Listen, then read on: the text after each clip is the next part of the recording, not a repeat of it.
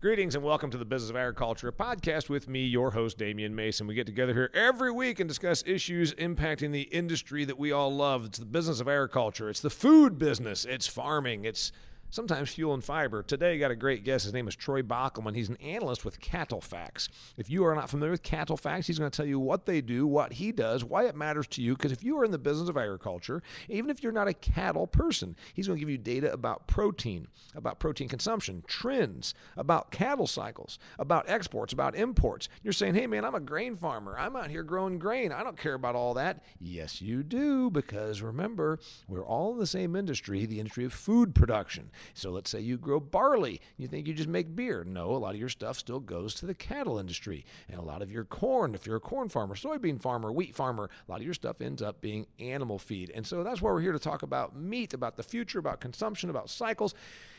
Troy Bockelmann, welcome to the business of agriculture. Uh, thank you for having me. I really appreciate you coming on here. Uh, Mr. Bockelmann was just a speaker at a conference where I also was a speaker. As you know, that's what I do. I go to ag conferences and get on stage and talk about the uh, in issues impacting the industry.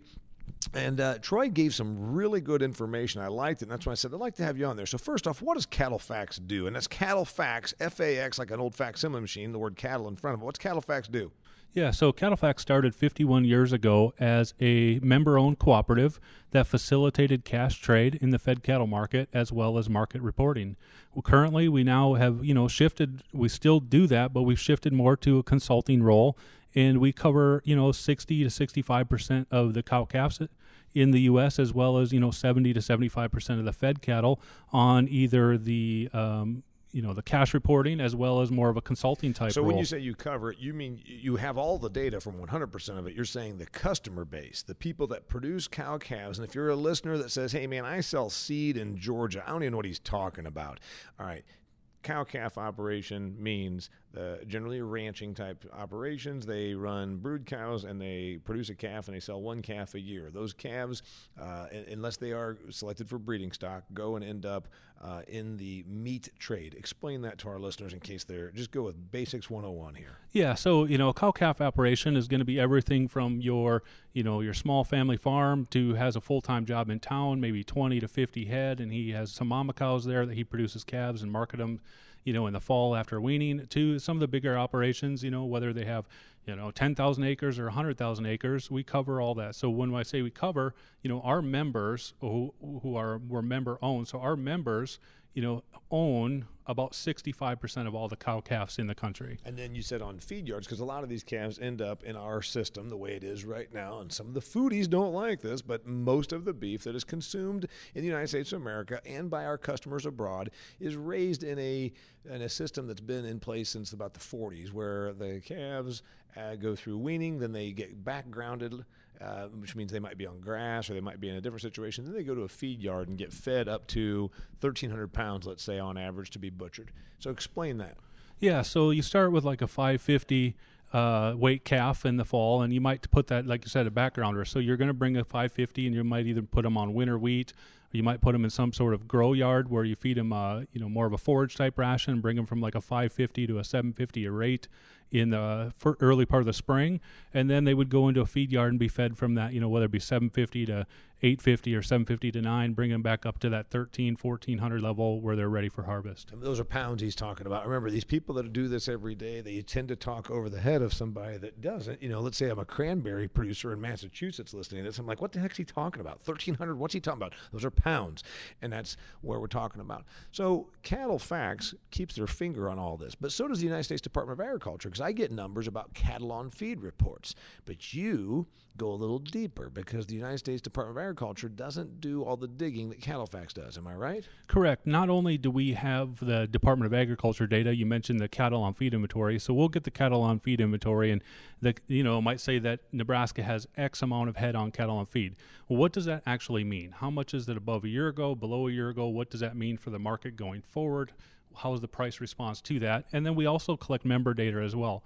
So we have member data. We have the largest, you know, private database like that where we collect placement data and all that stuff, and so we can compare what the USDA says to what our members say, and is there any discrepancies, and what could that then entail in the market as well? So, if you're in the cattle business, you want to listen to what CattleFax says, and if you're in the cattle business, you probably would be a subscriber because you're you're right there. But you're also giving up your own information because, as you said, you're member owned. Uh, is there any reason I would not want to divulge my information if I'm a big uh, beef operator? Well, you have that choice. So most of the people who give up their own member data would be feedlots, and so they see the value in that by able to take and look at what they're doing and we don't share like you won't know if i'm bob jones feed yard you don't know what bob jones feed yard is doing but it might give you what is nebraska doing and things like that and to have things like in weights out weights that the usda doesn't necessarily would be able to give you as a accurate as some of the things that we do okay so then you gave some wonderful numbers in your presentation about this. Uh, and one thing you talked about was cattle cycles. So everybody that's listening to the Business of Agriculture podcast is involved in the industry in one fashion or another, and then everybody that eats. There's a thing that happens more in beef than any other uh, uh, industry, it seems like, and that's the cycle. It's the expansion and contraction. And uh, I want you to give a, a quick, uh, brief understanding uh, or explanation of that so that people get that. Yeah. So you know, you mentioned the pork and you mentioned the poultry. On average, pork and poultry increase their production year over year. They continue to grow those industries where cattle it takes a little longer than beef and pork. You know you can get a chicken through the whole process in you know two to three months and a hog maybe takes six months where on cattle it's really 18 to 24 months. And they're more dependent on that grass and that pasture type situation. And so we have a you know the expansion stabilization and contraction of the cattle cycle based on it's really driven by profitability in the segments as well as the weather conditions because if you don't have a lot of pasture you don't your costs increase to feed that mama cow, you might get rid of that mama cow and contract that industry. And so there's more of a cycle as you go through in the cattle industry. Yeah, and it takes longer. I remember once hearing about seven years uh, because of the fact that you've got the you bring the female heifer in, you know, you get her bred, and then you're still cowing up, and you're and you're producing all you can, and then the length of time to get them also fed and and uh, to butcher and all that. Uh, so these cycles tend to take a while to happen and then it seems like there's a little bit eh, not wild price swings for the consumer but there's wild profitability for the producer am i right well, there would be swings in that profitability. I wouldn't call it wild profitability because you're you're not always making a profit, but there's swings in that profitability just based on that because of the fact it takes so long to produce this. And you know, economic theory says that if you you produce at the cost of production, and if your if your costs are below the cost of or your revenue is above the cost of production, you continue to in, or increase that production. And so that just drives that cycle where if the cow calf producer is unprofitable, he's less likely to expand and more likely to send mama cow to town at the end of the year. And then that would contract the cow herd the next year. Okay you talked a lot about consumption, uh, and I've worked for the pork people and I've worked for the poultry people, and I keep my finger on this because I'm I'm not a markets guy the way you are. I'm a consumer observer kind of guy and marketplace guy. That's why I say. I'm a marketplace guy, not a markets guy. Um, my research says that uh, when I was born 50 years ago, the average American ate about 32 to 34 pounds of chicken.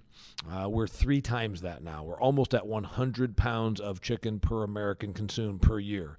Beef in the late 1970s, early 1980s, we were around 80 pounds. I think the highest we ever at beef consumption in the United States of America was in the mid 90s, low, and I'm talking about pounds, 90 some pounds of consumption. Today we're at about 56 to 57 pounds of beef consumption. Uh, so we've lost 20 to 30, 25 pounds just in the last 30 years on beef pork seems like it stays right there in that what 50 pounds per american per year consumption pattern? Yeah pork has really shown that if you get above 52 pounds per person the pork market responds lower dramatically if you get above that 52 pounds. The market meaning Uh, prices, uh-huh. retail prices, wholesale prices, live hog prices, things like that respond lower if you get above that 52 pounds per person. That's about what the U.S. consumer has told the market they want to consume each year. It just it doesn't really move that much. I don't. I'm not sure that it moves. I mean, it would move with population. In other words, if we brought in a bunch of say uh, Islamic people that don't eat pork, um, but as long as it's uh, not from an ethnic population change, it just seems to be right in there. Poultry, of course, on the other hand, is three times itself. Their only marketing is that they're cheap. Uh, folks don't understand that. On the beef side, they keep wondering if it's about money. And I say it's not about money, it's about marketing. But you tell me. On the beef side, it's definitely about marketing. So the U.S. consumer has said that they want high quality beef products. They want choice and they want prime. And because of that, that higher quality, we've been able to capture more uh, revenue on less market share because of that higher quality product. And we've also differentiated the beef product from the pork and the poultry because now there's really two types of beef products. There's the middle meats, the ribs, the loins, the you know, the you think about going to the restaurant and you have a strip loin or you have a ribeye. You don't really go to the restaurant and say, you know what, I really want a ribeye, or should I get a chicken breast? You go to the steakhouse to get a ribeye, and that's where the market has really differentiated itself. Now, hamburger does go ahead and compete with the pork and with the chicken a little bit more. 40% of the beef produced is hamburger, so there is that market there, but there's really a differentiation between the two types of beef the higher quality versus the pork and the poultry. I loved the fact you said that in your presentation that 40% of the beef that we produce is burger. Yep. And of course, uh, you know, me being a hobbyist beef farmer myself, I know that uh, people say, "Hey, what do I do with the the stew meat? And what do I do with these Swiss steaks?" And I say, "Make them into burger because you'll use it. You'll use it for taco meat, spaghetti and meatballs, meatloaf, lasagna, chili." Uh, so forty percent, which of course is a great way to get rid of older cows.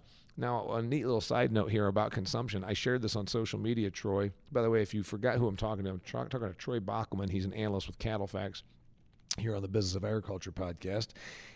Uh, so I put it out last week on social media, an article that I had read about high-end steakhouses in places like Chicago or uh, the Bay Area in, Chicago, in San Francisco, you name it. Uh, they were uh, putting old steaks on the menu. So this is a new thing, and they use a word. It's a Spanish word. I don't know, uh, viva something I can't pronounce.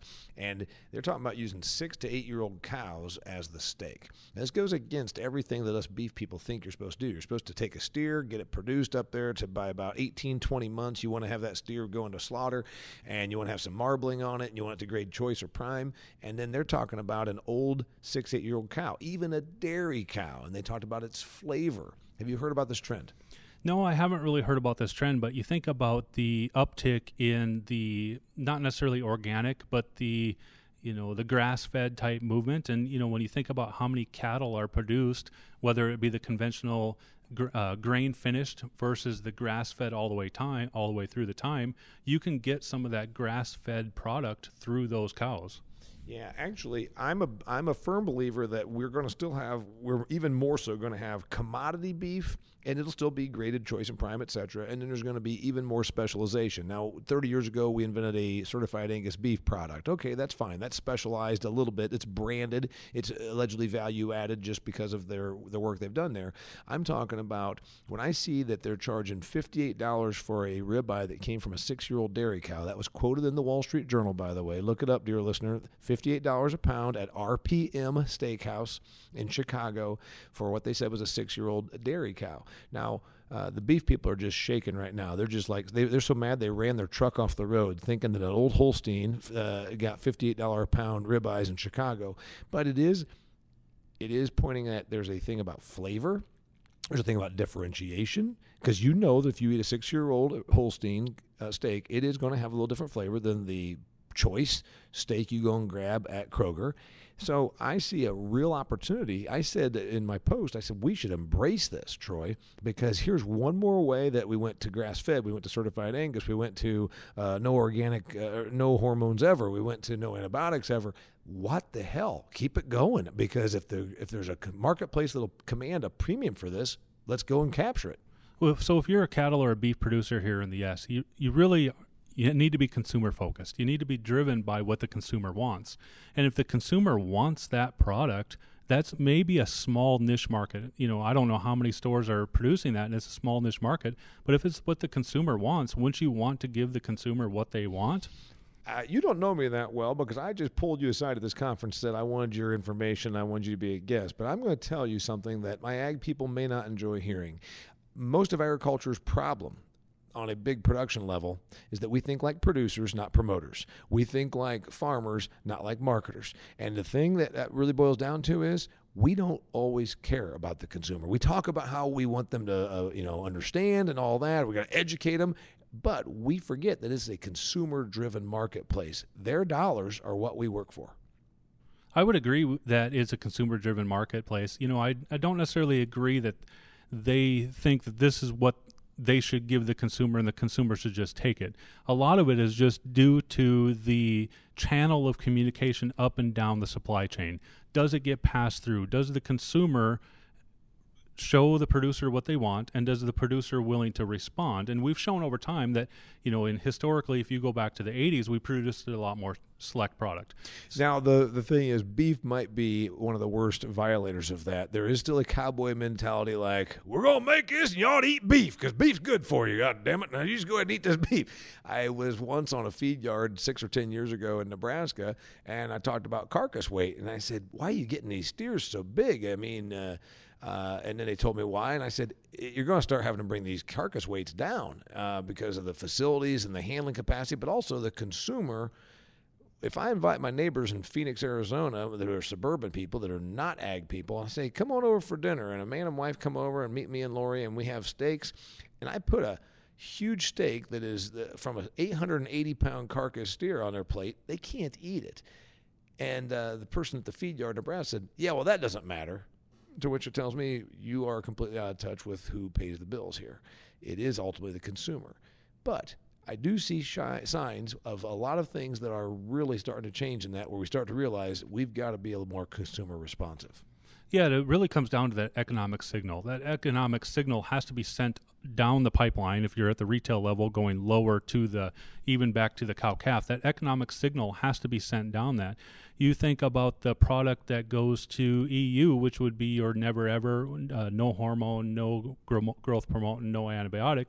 You know, that incentive to produce that product to ship the EU and also now with China, their regulations are the same you have to send that economic signal down the pipeline and encourage that producer to produce that product or he has no reason to change. And I understand, I know because I am a farm guy and I was a farm guy and where the consumer is fickle. Uh, it's something today, and then tomorrow it's something else. And I understand where the producer is out here saying, "Man, I can't keep up." The, you know, uh, three years from now is going to be something different, and it takes me two years to get things changed. So I understand the resistance or lack of understanding on the production side, but we don't really still have a choice because we can make a premium and a profitable uh, move sometimes by doing that.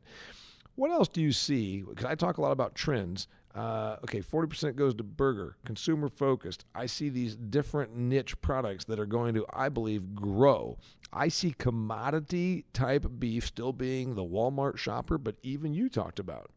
Walmart's now getting high end. In 400 of their stores, they're going to bring in a more high end product, a more branded product. So I think commodity stuff just continues to fill a void of cheap, but we as an industry can really ramp up our non commodity food offerings. Yeah, I mean, first of all, you have to define what is commodity beef, right? Is commodity beef that you know 65% choice that is in the CME live cattle futures contract is that still commodity? Well that specification was old or did this commodity beef move up higher to maybe 70% choice? And so there's always going to be room for those niche markets. You know the consumer will have to respond through the pocketbook to be able to increase those um, production of those niche type markets. But you know, really, the commodity beef will likely always be there. We still will need hamburger. You know, there's still going to be a market. If you go to the store and I go to the store, you know, I'm looking for that 80 to 85 percent lean. Someone else might be looking for that 93 percent lean, and so you do have to You know, we have a growing population here in the U.S. There's 330 million people. 330 pe- million people all have different tastes and preferences. So there will be a place for all of this as we go forward. There will be a place. That's the thing I get excited about, and I, I communicate all the time to my ag audiences and to the people that listen to the show. Let's not fear this. Let's embrace it. Now, maybe it's not right. I rent my farmland to a dairy farm that is a conventional large scale modern dairy operation. He's not going to put in his own pasteurizer or sell bottled milk or grass fed. He is a large scale commodity dairy farmer. But then, if you wanted to somehow have 24 Ayrshire cows that were grass fed, you're going to have to then play into a niche. It's going to be the same thing on meat. Speaking of meat, most poultry and we've been feeding the heck out of people. Now they're up to almost 100 pounds of it. What do you see in poultry? Have we leveled off? Is this where we stay, or does it get even more so? You know, I think we continue to see increased poultry production. They've been building new plants. They don't build plants to leave them idle. You know, they'll continue to increase poultry production. And as a result that, we'll probably see an increase in poultry consumption. But we also think about the U.S. consumer and the income levels we have. And so a lot of the poultry consumption is driven by the economics of the U.S. Chicken is cheap. Chicken is cheap, and so if we, you know, we see a slowdown in the in the U.S. incomes, U.S. economy, you'll see more chicken consumed. How much can the consumer eat? If we're at 97 pounds of chicken and we were at uh, one third of that back when I was born, what? When does just because we keep producing it, I guess then the the supply and demand work themselves out. It just gets cheaper and cheaper. But at some point, doesn't the uh, doesn't the American consumer say I'm chickened out?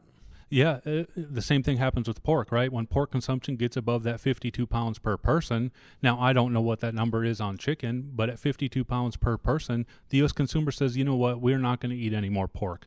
That will likely happen with chicken. Now, I don't know what the number is, but that would be the economic signal that would send it back through the marketplace to tell the chicken producer to slow their production. Since you're mostly a beef guy, since you work for CattleFax, is 57 pounds of annual beef consumption per American where we're going to stay? Is that the number? Or is it going to go down?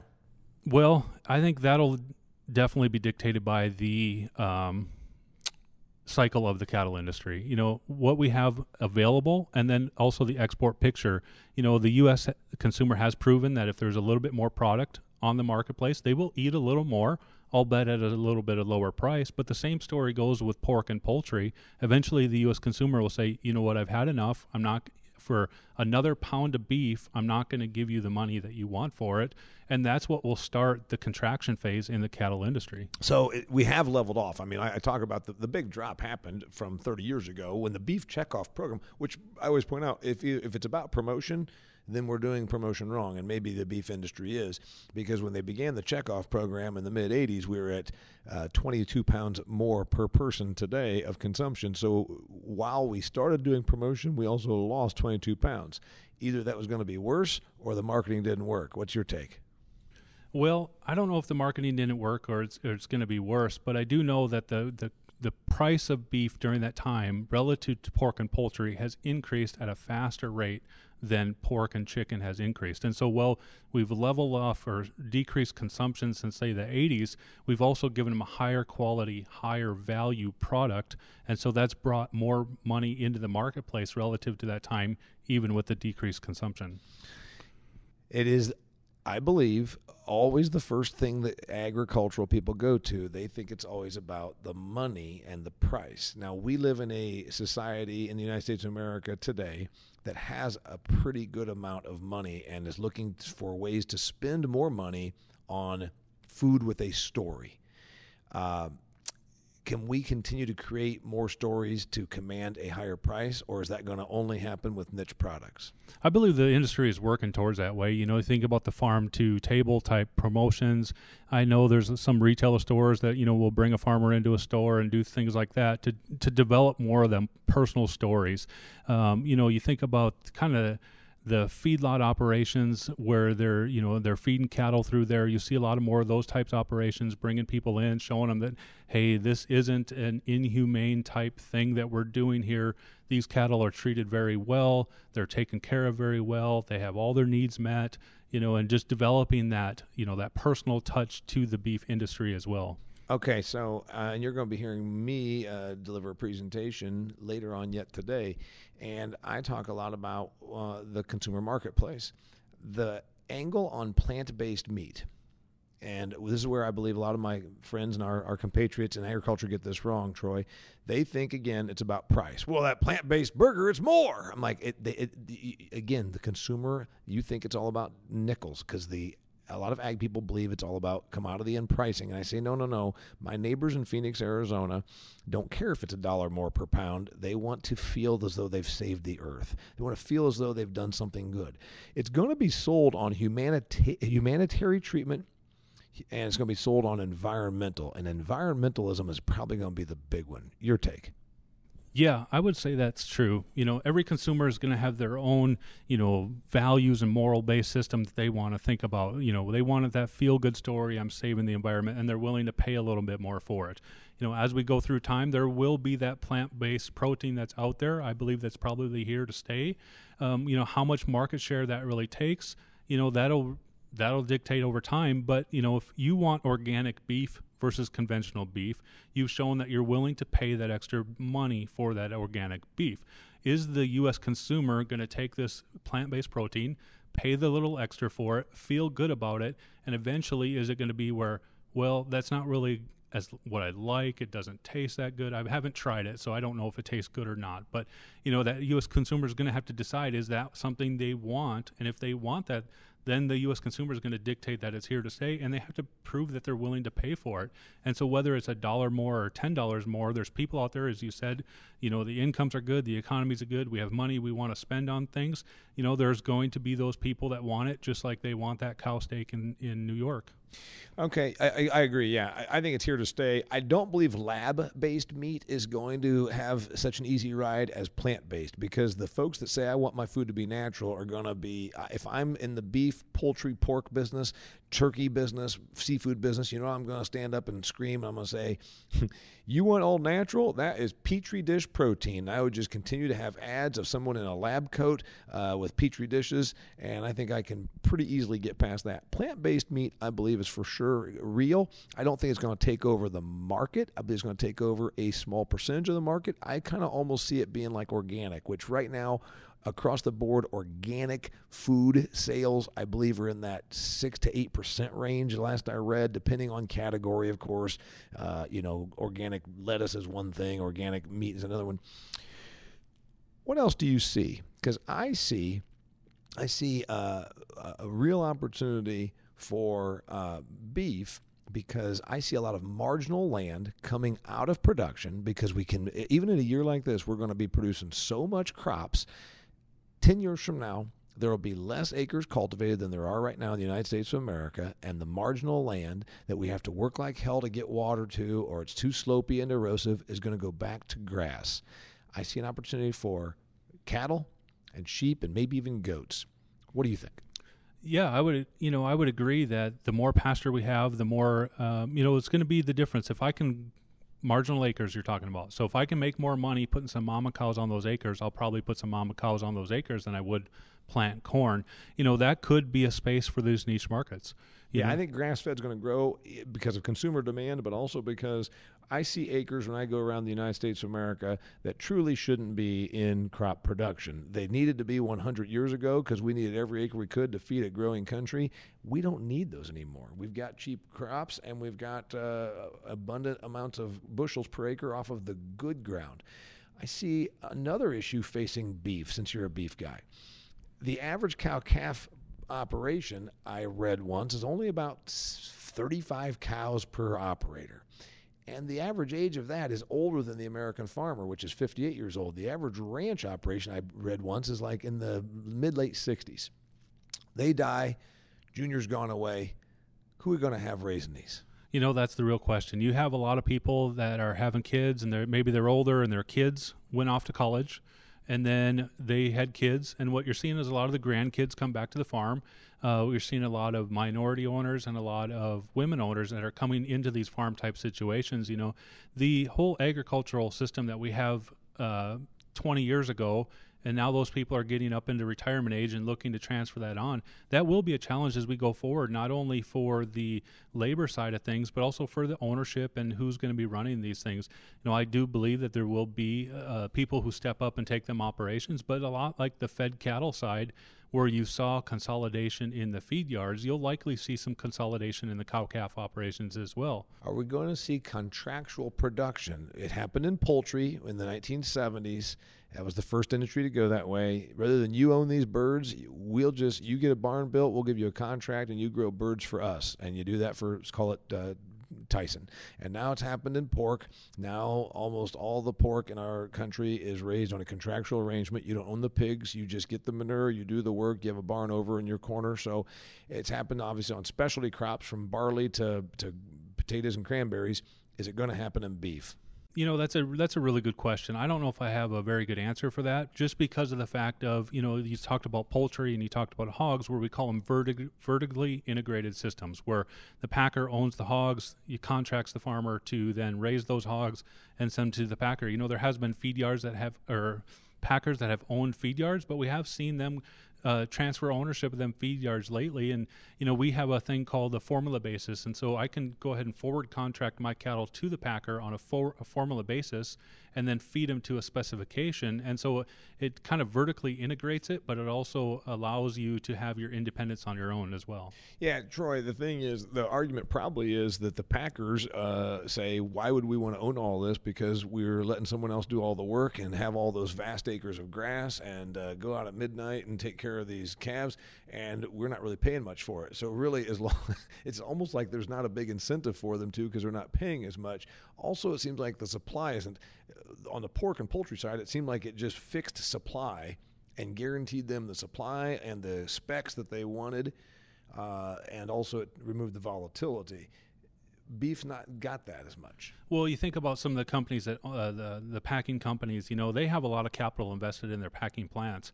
How much capital do they have available to go ahead and you know keep that vertical integration because the, it's a capital intensive industry to be able to do that, and they can spread out some of that risk, spread out some of that capital investments if you don't do that. And of course, the turns. If I if I own chickens, it takes me 43 days to get them from a, from a hatchling to being butchered in my facility uh, on a on a beef animal, you're talking 18 months. So my turn on my capital is going to be a lot further and farther between. Maybe that's the reason that it doesn't happen. Correct. Yep.